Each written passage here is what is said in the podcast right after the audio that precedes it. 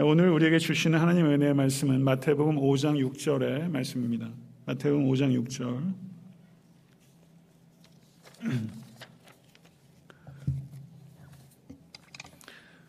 마태복음 5장 6절.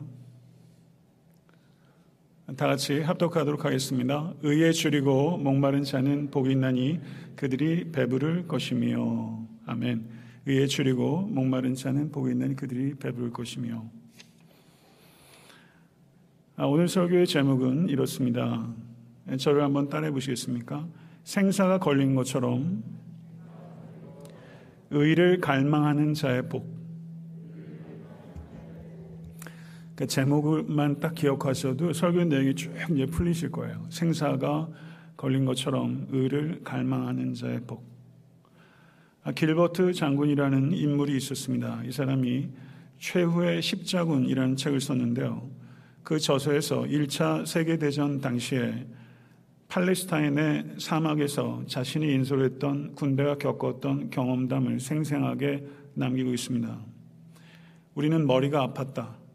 번쩍이는 섬광에 눈은 충혈되고 침침해져 있었다. 혀는 붓기 시작했으며 입술은 검은 자줏빛으로 변한 채 부르터 있었다.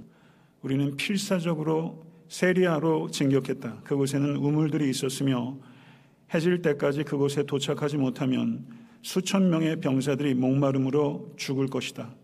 우리는 한낮에 뜨거운 태양과 싸웠다. 마침내 세리아에 들어갔을 때 우리 눈에 가장 먼저 들어온 것은 차갑고 맑은 식수로 가득 찬 큰 돌 항아리들이었다. 마지막 병사까지 물을 모두 마시는데 무려 4시간이 걸렸다. 나는 우리 모두가 부엘세바에서 세리아의 우물까지 행진해서 성경의 교훈을 제대로 배웠다. 하나님의 의에 대한 우리의 목마름이 이렇게 애타고 간절했다면 성령의 열매를 풍성히 맺을 수 있지 않겠는가. 1차 세계대전의 경험을 통해서 이 성경에 오늘 팔복의 이 말씀을 연상한 것이죠. 성도 여러분, 우리가 1차 세계대전에서 부엘세바에서 세리아의 우물을 향해서 진격하는 군사들처럼 여러분과 저는 하나님의 의에 대해서 그토록 애타게 간절하게 갈망하고 계십니까? 이 질문을 우리 각자의 영혼 가운데 던짐으로써 오늘 말씀을 나누고자 합니다. 먹을 것과 마실 것이 그야말로 차고 넘치는 풍요로운 21세기를 미국에서 살아가고 있는 우리들과 예수님 당시에 팔레스타인 사람들이 느꼈을 그 굶주림과 목마름 사이의 경험에는 엄청난 갭이 있습니다. 오늘 본 말씀은 팔복 중에 네 번째 복, 의에 줄이고 목마른 자는 복이 있나니 그들이 배부를 것이며 라는 말씀입니다. 마틴 로이드 존스 목사께서는 산상순에 대한 그의 설교집에서 팔복은 앞에 복에 대한 논리적 귀결입니다. 나는 그리스도인의 신앙 고백에서 스스로에게 적용하기에 이 팔복보다 나은 테스트를 알지 못합니다. 팔복은 자신이 그리스도인임을 아주 분명히 확신할 수 있게 합니다. 그렇지 않다면 여러분의 기초를 다시 점검해 보는 것이 낫겠습니다. 라는 말을 했습니다. 저는 팔복에 오늘 네 번째 복을 강요하고 있지만 팔복에 비추어서 우리 자신들이 과연 어떠한 그리스도인인지를 테스트해 볼 수 있게 되길 간절히 소망합니다. 사랑하는 에트란타 성경교회 성도 여러분, 우리는 하나님 앞에서 자신의 무능력과 무자격과 무가치함을 철저하게 인정하면서 하나님만을 의지하도록 내몰린 자들입니까? 우리는 죄와 고통으로 인하여 하나님의 용서와 도움을 구하는 신성한 슬픔을 가진 자들입니까? 우리는 삶의 모든 상황 속에서 하나님의 인도하심을 진심으로 받아들이며 나를 위한 죄된 화는 다스리고 타인을 위한 거룩한 화는 표출하는 부드러운 힘을 가지고 있는 사람들입니까?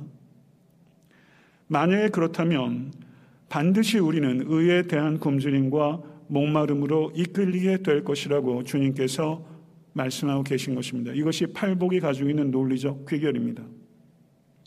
주님은 굶어 죽어가는 사람이 음식을 찾는 것처럼 목말라 죽어가는 사람이 물을 찾는 것처럼 의를 찾는 자는 복이 있다라고 말씀하셨습니다. 이것은 주님께서 우리 각 사람을 향한 강력한 요구이며 강력한 도전입니다. 신앙생활은 취미생활도 아니며 특허활동도 결코 아닙니다. 신앙생활은 그리스도와 같은 삶의 방식을 받아들이는 것인 줄로 믿습니다. 만약에 우리들이 그리스도인답게 살지 못하고 있다면 그것의 가장 주된 원인은 그렇게 살고 싶은 마음이 부족하기 때문입니다. 줄이고 목마르다 라고 번역되고 있는 이 헬라어가 현재 시제 분사입니다. 현재 분사형입니다. 이것은 의에 대한 굶주림과 목마름이 현재적이고 지속적인 상태가 되어야 한다는 것을 말해주고 있는 것입니다. 한 번 왕년의 의에 대한 굶주림과 목마름을 가졌었습니다. 라는 것이 아니라는 것입니다. 이러한 굶주림과 목마름이 지금 현재 나에게 지속적으로 있어야 되는 상태라는 것이죠. 이러한 굶주림과 이 목마름.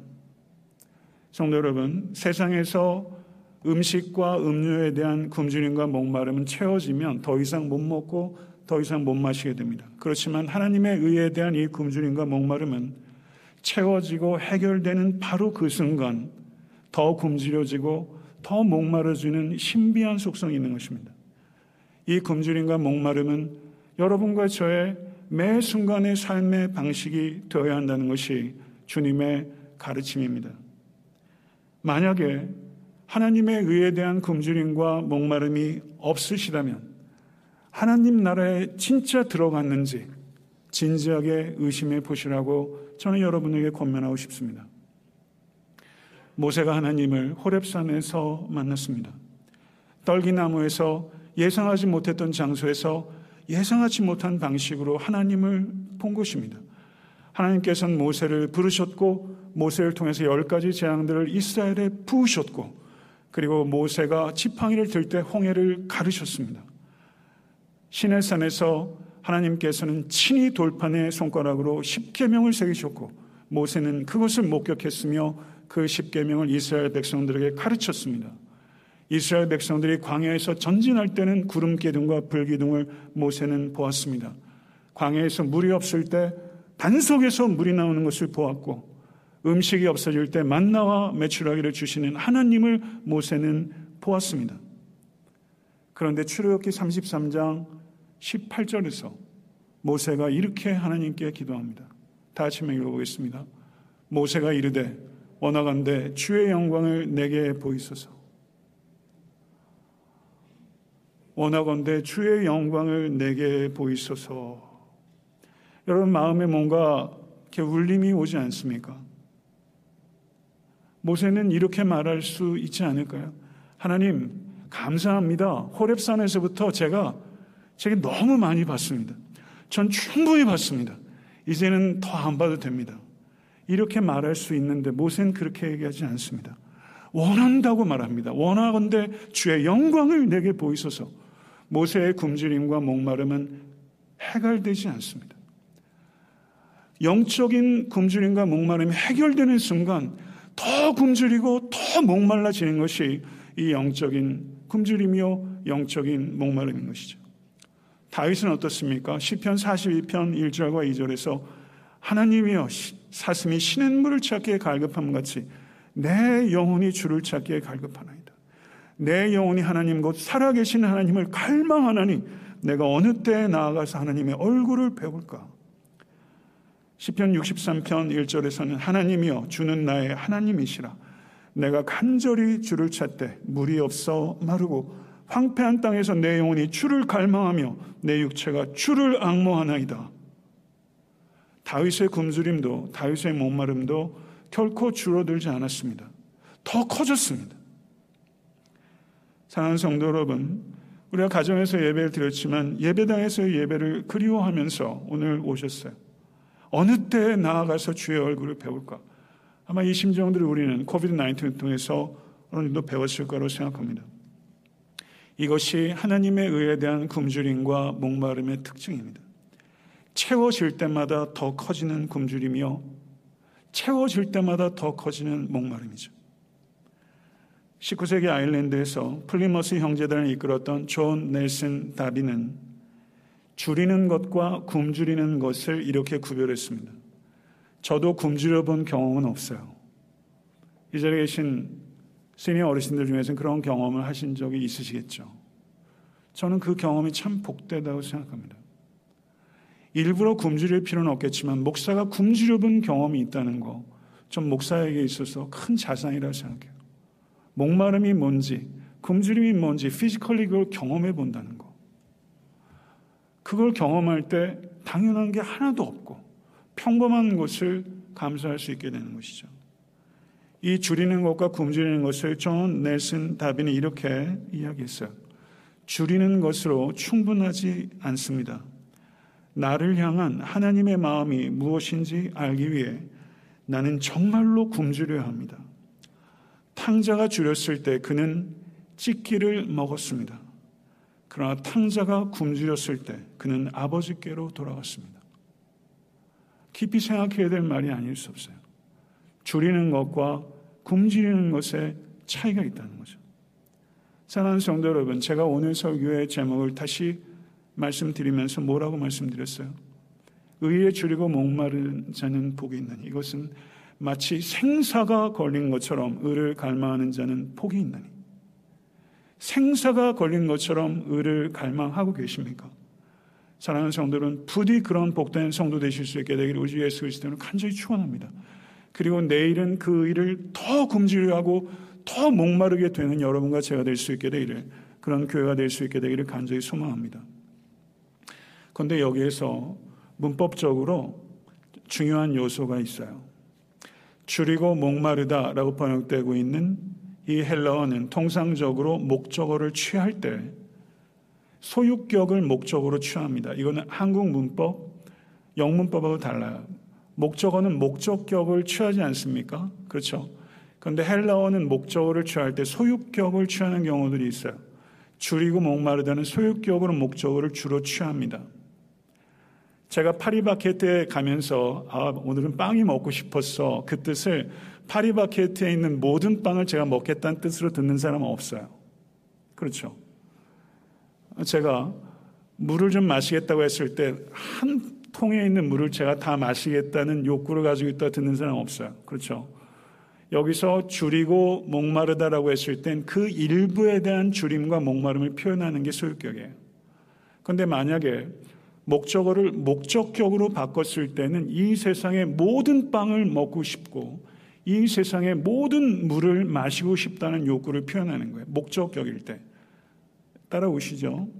그러면 의에 대하여 줄이고 목마른다고 했을 때 의, 의는 소유격일까요? 목적격일까요? 의에 대해서 의의 부분에 대해서 줄이고 목마른 자는 복이 있나니라고 주님께서 말씀하셨을까요? 모든 의에 대하여 완전한 의에 대해서 줄이고 목마른 자는 복이 있나니라고 주님께서 말씀하셨을까요? 전자일까요? 후자일까요? 후자입니다. 여기에서 이 목적어는 목적격으로 사용됐어요. 그래서 예수님께서는 모든 의에 대하여 줄이고 목마른 자, 완전한 의에 대해서 줄이고 목마른 자는 복이 있나니 그들이 배부를 것이며 라고 말씀하신 거예요. 이런 완전한 의, 모든 의에 대한 굶주림과 목마름을 갖는 여러분과 제가 될 수 있게 간절히 축원합니다. 의가 헬라어로 디카이오스네라는 단어예요. 디카이오스네, 디카이오스네.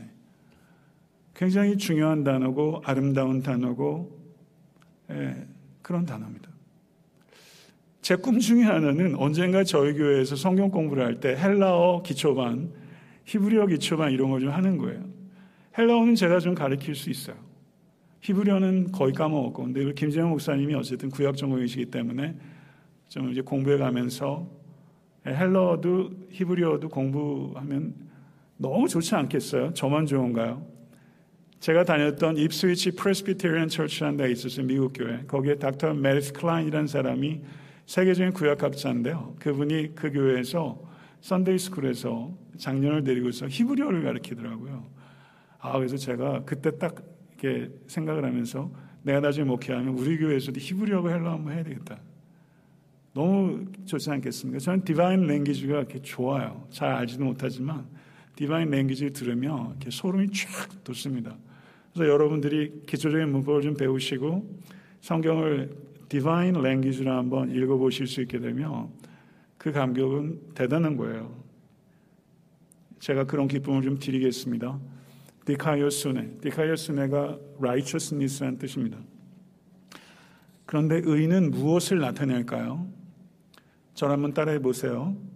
행동으로서의 의. 선물로서의 의.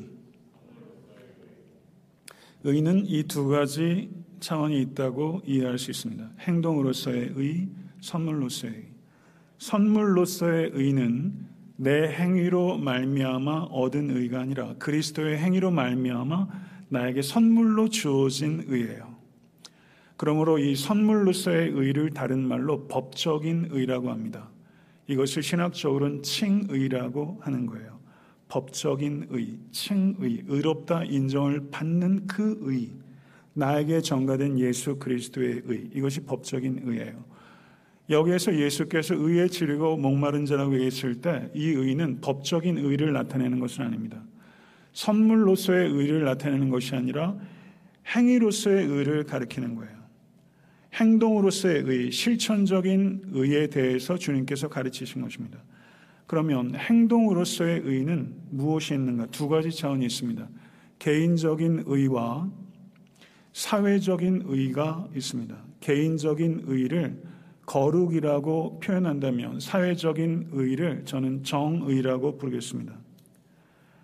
성도 여러분, 먼저 저는 개인적인 의인 거룩에 대해서 성경적 가르침에 대해서 간략하게 말씀드리겠습니다. 하나님께서 말씀하십니다.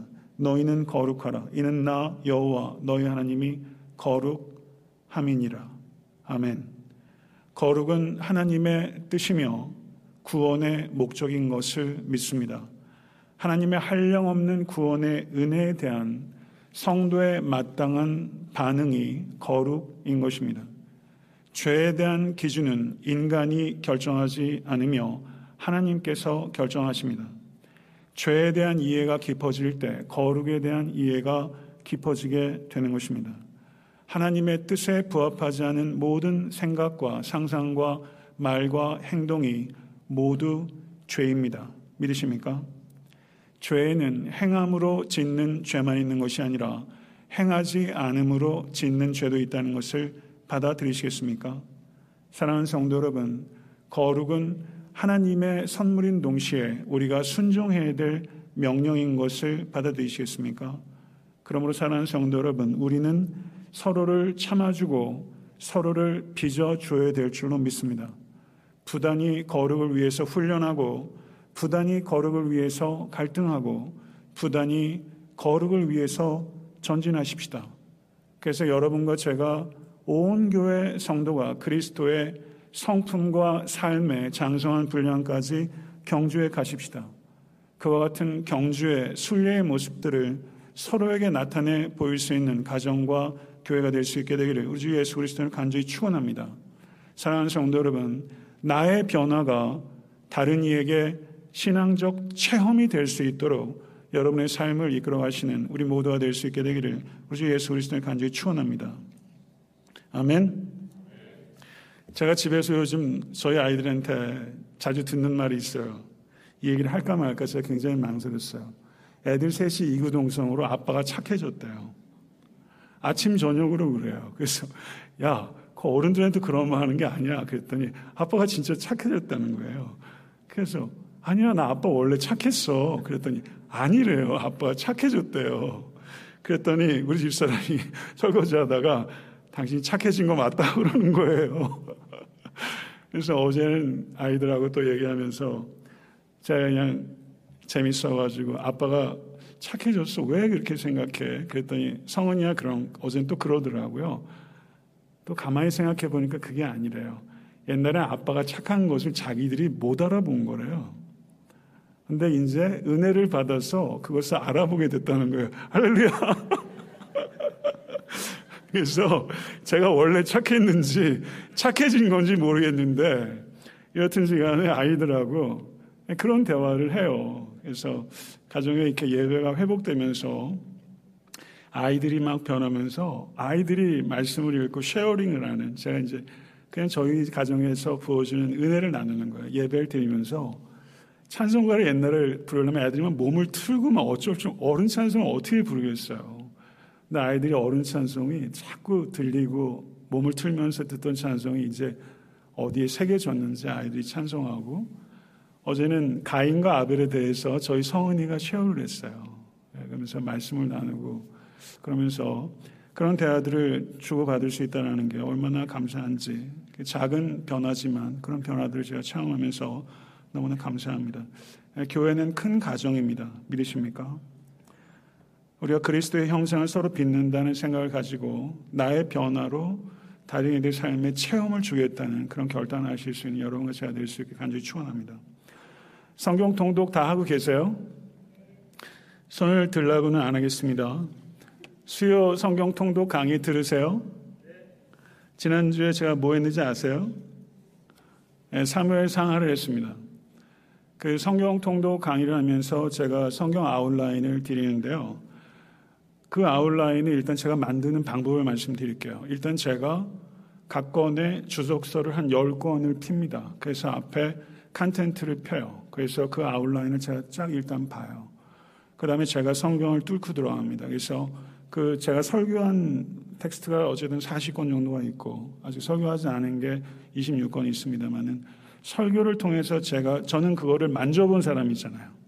학자들은 설교한 사람들은 아니고 그다음에 그 아웃라인은 사실은 정말 제가 심혈을 기울여서 만든 거예요. 그래서 성도님들께서 여호수아라는 협곡을 지나면 거기를 쫙 이렇게 지나면 여호수아 눈에 보이도록 그 월딩 하나하나를 해석을 축약시켜서 그 안에 집어넣은 거예요. 그래서 정말 알고자 하는 분은 아실 수 있도록 제가 아웃라인을 만든 거예요. 저는 이거는 정말 제, 제가 심혈을 기울여서 한 것입니다.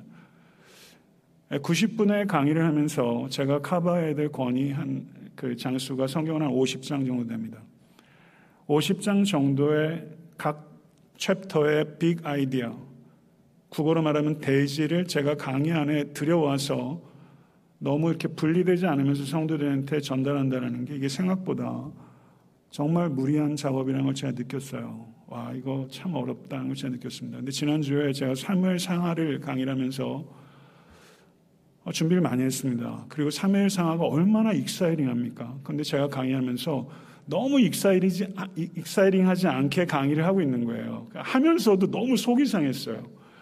그래서 강의를 마친 다음에 마이크를 끄고서 부목사님들한테 제가 뭐라 했냐면 오늘 강의 정말 죽 썼습니다. 제가 그랬어요. 예, 정말 죽을 썼어요. 집에 가면 제가 강의를 꼭 듣습니다. 그런데 제 강의를 들으려고 하니까 얼굴이 불그락불그락해가지고 너무 부끄러운 거예요. 그래서 집에서 어쨌든 한번 들으면서 보니까 음질도 너무 안 좋아가지고 제가 부모님들께 다시 녹화를 할 테니까 그냥 일단 들으신 분은 할 수 없고 제가 좀 더 내용적으로 잘 준비해서 또 좋은 음질로 녹화를 하겠다고 말씀을 드렸어요. 그날 밤 제가 잠을 잤을까요? 못 잤을까요? 네, 그날 밤 거의 잠을 설쳤어요. 제가 이 말씀을 진솔해 드린 이유는 제가 그만큼 부족하던 사람이라는 것과 제가 이만큼 씨름한다는 얘기를 제가 좀 드리고 싶은 거예요. 어떻게 하면 진리를 잘 깨달을 수 있을까? 어떻게 하면 이 진리를 잘 전달할 수 있을까? 어떻게 하면 성도님들이 이 진리를 머리가 아니라 영혼으로 받아들이고 이 진리를 사랑할 수 있도록 할 수 있을까? 어떻게 하면 이 진리를 조금이라도 살아낼 수 있도록 도울 수 있을까? 이 생각으로 저는 사실 꽉 차 있습니다. 그래서 집사람에게 제가 하는 말들이 있어요. 그냥 뭐 제 간증 비슷하게. 집사람한테 저는 프로라고 그래요. 프로. 나는 프로라고 생각한다. 당신 내가 정말 몸에 기름이 나올 정도로 제가 준비를 하거든요. 근데 집사람이 왜 그렇게까지 에너지를 거기다 넣느냐. 그래서 집사님한테 그래요. 나는 정말 한 번도 설교를 잘하고 싶은 생각으로 설교하지 않고 한 번도 강의 자체를 잘하고 싶은 생각은 없다. 내가 프로라고 하는 것은 결과물에 대한 게 아니다. 난 과정에 있어서 프로가 되고 싶다. 이거는 내가 할 수 있지 않냐. 나머지는 하나님이 하시는 걸 내가 할 수 있는 게 아니기 때문에 난 그 부분에서는 초연하다. 과정이 내가 납득이 돼야 되는데 난 이게 납득이 안 되면 난 프로가 아니다. 성도님들이 어렵게 헌금하셔서 목회자가 말씀과 씨름하고 그 씨름한 결과물을 전할 수 있도록 나에게 시간을 벌어주시는데 나는 이 준비하는 과정이 여기에 내가 납득이 돼야 된다. 이 이야기를 제가 하면서 제가 이제 좋아하는 은유가 그 나침판에 대한 은유예요. 나침판은 안 움직이면 죽어 있는 거예요. 나침판은 끝이 팍 떨려야 살아 있어요. 저는 떨려요. 설교할 때도 강의할 때도. 이게 제 고통이에요. 그런데 이게 제 기쁨이에요. 이게 진짜 목회자의 숙명이고요. 목회자의 참 역설적인 네, 고통과 기쁨이에요. 제가 이 말씀을 드린 이유는 코로나 19이 있으면서 많이 지치시잖아요. 예, 많이 지치셨고 이제 인내심도 바닥을 드러내고 골방 기도의 여운도 이제 흐릿해지는 시간이 됐어요. 그리고 언제 우리가 정상적인 생활로 일상으로 복귀할지 아무도 몰라요. 사실은 우리는 굉장히 심각한 상황에 직면해 있습니다. 이때 우리는 다시 성경으로 돌아가야 합니다. 이때 성경을 붙잡으시라고 저는 말씀드리는 거예요. 제가 여러분들한테 개런티 해 줄 수 있는 건한 가지밖에 없어요. 저와 목회자들은 성실하게 성경을 연구하겠습니다. 그러므로 사랑하는 성도 여러분, 성경을 가까이 하십시오.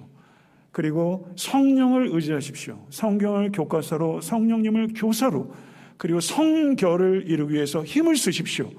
지금이 기회입니다. 코로나 19은 이때가 기, 회예요 이때 성경을 열어서 하늘문이 열려야 합니다. 이때 기도해서 성령을 받으셔야 돼요. 그리고 이때 성결을 이루셔야 합니다. 아멘. 그러면 코비드 19은 우리에게 축복이 될 줄로 믿습니다. 그리스도의 성품과 그리스도의 삶을 닮아가는 것이 우리의 기도요, 우리의 씨름이요, 우리의 열매가 되어야 될 줄로 믿습니다. 이제 사회적 의인 정의에 대해서 말씀을 전하겠습니다. 정의에 대해서 가장 탁월하게 말씀하고 있는 마이너 프로핏은 아모스입니다. 아모스 5장 24절. 오직 정의를 물같이 공의를 마르지 않는 강같이 흐르게 할지어다. 성경의 하나님은 힘이 없는 자에게 힘이 되어 주시기 위해서 자신의 권능을 쓰시는 하나님이세요. 아모스는 불의한 삶의 현실에 무관심하면서 오직 예배를 통해서만 자기 만족을 추구하는 이스라엘에 대해서 매우 심각한 죄라고 규탄합니다. 참된 예배와 거짓된 예배는 예배당 안에서 결정되는 것이 아니라 일상에서 결정되며 일상에서 불의한 현실을 바로잡지 못할 때 그 예배는 거짓 예배라고 아모스는 이야기합니다. 이스라엘의 지도자들은 약자를 보호하지 않고 약자를 갈취했습니다. 이스라엘의 지도자들은 백성들을 바른 길로 인도하지 않고 그릇된 길로 미혹했습니다.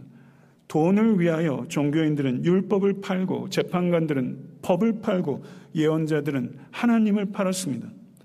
그런데 그들에게 있어서 그와 같은 무력보다 더 흉악하고 흉측한 것은 그들이 정의의 가면을 쓰고서 백성들을 갈취했다는 거예요. 그래서 아모스는 그들의 뒤집힌 행동을 하나님께서 뒤집을 것이다 라고 경고하셨습니다. 한국 사회가 요즘 발칵 뒤집혔어요. 정의 기억 연대.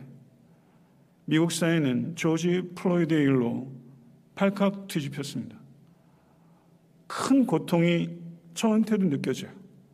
이 일들을 통해서 차별과 분열이 한국 사회도 미국에도 전 세계적으로도 심화되고 있어요. 정의 기억연대. 전 여러분들에게 질문을 던지고 싶어요. 정의 기억연대는 정의를 위해서 희생하였습니까? 아니면 정의의 가면을 쓰고 욕망을 채웠습니까? 둘 중에 하나죠. 어느 쪽입니까? 우리는 미국의 불평등을 해소하기 위해서 무엇을 할 수 있고 무엇을 해야 할까요? 이민교회 목사로서 고민하지 않을 수가 없어요. 오늘 2시 반인가에 데모한다고 그러더라고요. 그래서 성도님들께 전화드렸어요. 비즈니스가 어떠신지. 그래서 제가 목회실에서 물어봤어요. 이렇게 성도님들의 삶이 위태로운데 우리가 뭘 어떻게 할 수 있을까? 우리 목사 가운 들고 한인타운으로 갈까? 정말로 제가 물었어요. 만약에 그게 필요하다면 뭔가 이 차별에 대해서 교회가 심각하게 생각하고 있고 그렇지만 그것을 표출하는 방식에 있어서 폭력으로 넘어가지 않을 수 있도록 어쨌든 가시적으로라도 무엇인가 목회자 가운이라도 있고 마치 미션이라는 영화에서 있었던 것처럼 우리가 그렇게 우리 성도님들의 비즈니스 앞에 우리 목사 가운 입고 서 있을까? 제가 정말로 물었어요. 고민이 되는 거예요. 이때 우리는 뭘 할 수 있고 뭘 해야 하나? 이런 생각들을 하면서 부목사님들하고 진지하게 토론했어요. 한국 사회는 멀고 미국 사회에서는 우리가 사실은 이방인처럼 살고 있는데 우리가 신앙을 exercise 할 수 있는 필드가 너무 제한적이고 우리의 신앙이라는 게 너무나 개인적이고 사적 영역으로 축소되다 보니까 목회자인 저로서는 고민이 큽니다. 그랬더니 부목사님들이 그러시더라고요. 뭐 상식적인 얘기도 오갔어요. 이 문제가 단지 이렇게 인종차별 문제뿐만 아니라 여러 가지 정치적인 어젠다 같이 엮여 있기 때문에 목회자로서 그 자리에 가는 것은 잘못된 오해를 살 수 있기 때문에 조심스럽지 않겠나. 이런 얘기를 하시더라고요. 그래서 제가 수긍이 됐어요. 한번 생각해 보십시다. 광장에 나가 손을 들고 구호를 외쳐야 합니까? 아니면 골방에 들어가서 손을 들고 기도해야 합니까? 광장에 가서 손을 들고 외치는 것도 쉬운 일은 아니지만 그건 보는 사람들이 있어요. 그런데 골방에서 손을 들고 기도하는 건 하나님만 보세요. 그건 더 어려운 일이에요. 골방에서 손을 들고 기도하는 사람들이 광장에서 손을 들고 외칠 수도 있는 게 아닐까. 전 그런 생각들을 하게 됩니다. 저는 어저께 신문을 보면서 한국의 그 인천의 몇몇 교회 확진자들이 갔는데 방역을 철저히 해서 전혀 감염이 일어나지 않았다. 제가 너무 기뻤거든요. 그런데 요즘 계속 나오는 건 개척교회를 통해서 감염자들이 계속 확진이 일어나서 한국 사회가 굉장히 어려움을 겪고 있어요. 댓글을 하나 봤어요. 거기에 딱 한마디 써 있더라고요. 교회가 사회의 악이다. 네, 교회가 사회의 악이다. 한마디 딱 써놓더라고요. 그 댓글을 딱 보면서 제가 너무 곤혹스러웠어요. 개척교회를 통해서 계속 확진자들이 나오니까 교회가 사회의 악이라는 거죠. 미자립교회 현실을 그분한테 뭘 어떻게 설명하겠어요? 대한민국의 미자립교회 정의가 보통 한 50명 정도 이하라고 생각한다면 온라인 예배 드릴 수 있는 교회 많지 않을 겁니다. 온라인 뱅킹 시스템 갖춰도 온라인 뱅킹 하는 성도님들 20%도 안 되세요. 예, 그렇게 잘 안 하세요. 개척교회가 그런 상황에서 예배도 못 드리고 헌금 수입도 없으면 교회가 문을 닫게 되는 상황이죠. 한국 교회가 70%가 그런 위기 가운데 몰려 있고 이게 언제 끝날지 몰라요. 교단 차원에서 돕는 건 일회적으로 돈 얼마 가는 거 한 번이에요. 그러니까 목사님들한테는 이게 교회의 생사가 목사가 그걸 생계로 생각하는 목사들도 있겠지만 그런 사람이 얼마나 되겠어요. 근데 믿지 않는 사람들은 이게 비즈니스냐 이렇게 나오는 거죠. 그래서 저는 지금 이러한 상황 속에서 교회가 어떻게 이 땅의 희망으로 사회가 존중하고 들을 수 있는 공동체로 세워질 수 있을까? 이런 부분들에 대한 생각들을 하지 않을 수 없습니다. 성도 여러분, 그냥 질문을 좀 나눠 갔죠. 상식적인 질문들입니다. 하나님께서는 정의와 공의를 흐르는 물에 비유하셨어요. 저는 물이 참 좋습니다. 물은 계속 흘러가요. 높은 곳에서 낮은 곳으로 흘러가요. 그리고 끊임없이 평평하게 합니다. 물은 평평하게 해요. 정의와 공의는 마치 사회적 강자에서 사회적 약자로 물이 흘러가듯이 기계적 평등은 옳지 못한 것이지만 구조가 만들어낸 불평등들을 법이 만들지 못하는 불평등들을 우리가 개선하기 위해서 끊임없이 흘러가야죠. 하나는 사회 봉사요, 하나는 사회 운동입니다. 사회 봉사는 인격적 관계에 기초한 활동이라면 사회 운동은 사회 제도와 사회 구조의 변화를 도모하는 정치적 운동이에요. 이 둘이 결합돼야 합니다. 사회 운동이 사회 봉사가 할 수 있는 일들은 굉장히 제한적이기 때문에 사회 운동과 같이 결합돼야 하는 것이죠. 저는 에탄타 섬기는 교회가 사회 봉사에 있어서는 매우 헌신적으로 하고 있다고 생각합니다. 성도님들께서 어려운 중에서도 귀한 원금을 드려 주셔가지고 제가 사실 얼마나 감사하고 자랑스러운지 모르겠어요. 구제부와 당회에서 이야기를 해서 구체적으로 드려진 헌금을 전액 다 빠른 시일 내로 교회 성도들과 이웃들을 향해서 저희가 사용할 수 있도록 지금 회의도 했고 계획이 이제 곧 발표될 것이며 이번에 성도님들이 코비드 19에 위해서 드린 헌금 플러스 교회 구제 여러 가지 또 일들을 저희가 지혜롭고 그리고 희생적으로 복음과 함께 갈 수 있도록 교회가 고민하고 조만간 말씀을 드릴 거예요. 사랑하는 성도 여러분, 개신교 인구가 줄어들고 있어요. 근데 개신교의 인구가 줄어드는 것보다 중요한 것은 개신교의 영향력과 신뢰가 줄어들고 있는 게 문제예요. 우리는 개신교의 세를 유지하려고 해서는 안 됩니다. 우리는 개신교의 신뢰를 되찾아야 돼요. 코비드 19 때문에 저는 개신교 인구는 줄어들 거라고 예상이 됩니다. 위기죠. 그렇지만 이때 개신교에 대한 신뢰를 늘리는 기회로 삼을 수 있다면 사랑하는 성도 여러분 그렇게 되어야 될 줄로 믿습니다. 저는 에탄타 섬기는 교회가 여러분과 저의 신앙이 이민자로서 마치 한국과 미국이라는 두 곳에 다리를 걸치는 양서류와 같은 그런 삶이지만요. 우리가 사랑하는 성도 여러분, 우리의 신앙이 우리가 사적 신앙으로 그치지 않고 공적 신앙으로 성장해 갈 수 있는 계기를 만들 수 있게 되 간절히 축원합니다. 에탄타 섬기는 교회가 공적인 공동체로서 지역사회와 또 또한 한인사회를 섬길 수 있는 공동체로 우뚝 설 수 있게 간절히 축원합니다. 그리고 진리를 희생적이고 지혜로운 사랑으로 증명하는 존경받는 공동체로 이 땅의 교회들이 다시 회복될 수 있게 되기를 간절히 소망합니다. 사랑하는 성도 여러분, 조국과 미국의 현실에 대하여 슬픔과 노여움이 밀려올 것입니다. 그렇지만 그 모순 투성인 대한민국과 미국에 대한 사랑도 책임도 더 깊게 느껴야 할 줄로 믿습니다. 우리 자신이 이 불의한 시대 작은 희망의 불씨가 되기를 우리 교회가 희망의 등불이 되기를 우리 자녀들이 희망의 횃불이 되기를 진실로 기도하고 우리가 할 수 있는 것을 해나가며 한 걸음씩 용기 있게 전진하기로 결단하는 우리 모두가 될 수 있게 될 간절히 축원합니다. 우리에게 필요한 것은 겸손한 소명의식입니다. 겸손한 소명의식.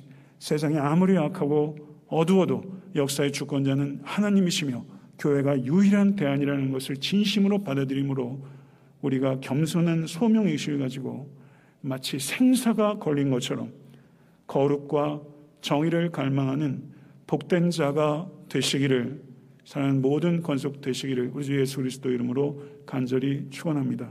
기도하겠습니다. 존귀하신 아버지 하나님, 전 세계적으로 코비드 19을 비롯한 여러 가지 상황과 또한 흐름들이 참으로 암담하고 답답합니다. 그리고 우리 사랑하는 권속들의 직장과 또한 사업도 매우 심각하고 구체적인 위협에 직면해 있나이다. 우리 자녀들의 학업은 정지되어 있고 정체되어 있습니다. 아버지 하나님 이럴 때 우리가 낙심하지 않도록 도와주시고 또 상황을 명확하게 영적으로 분별할 수 있도록 도우소서 오늘 또 팔복의 말씀을 받습니다. 하나님 생사가 걸린 것처럼 의에 대한 목마름과 굶주림이 우리에게 없는 것을 회개합니다. 성령님 그와 같은 굶주림과 목마름 우리에게 부어 주시옵소서. 아버지 하나님 정말 죽어가는 굶주림을 가지고 죽어가는 목마름을 가지고 하나님의 의에 대한 갈증을 가지고 우리가 우리의 가정과 교회와 이 땅을 섬길 수 있도록 우리가 가지고 있는 모든 것들을 하나님께 드리며 결단과 헌신을 할 수 있도록 역사해 주시사 우리가 희망의 하나님 통로로 쓰임받는 사랑하는 모든 개개인과 교회가 될 수 있도록 주여 우리를 사용하여 주시옵소서 우리 주 예수 그리스도 이름으로 간절히 축복하며 기도드리옵나이다. 아멘.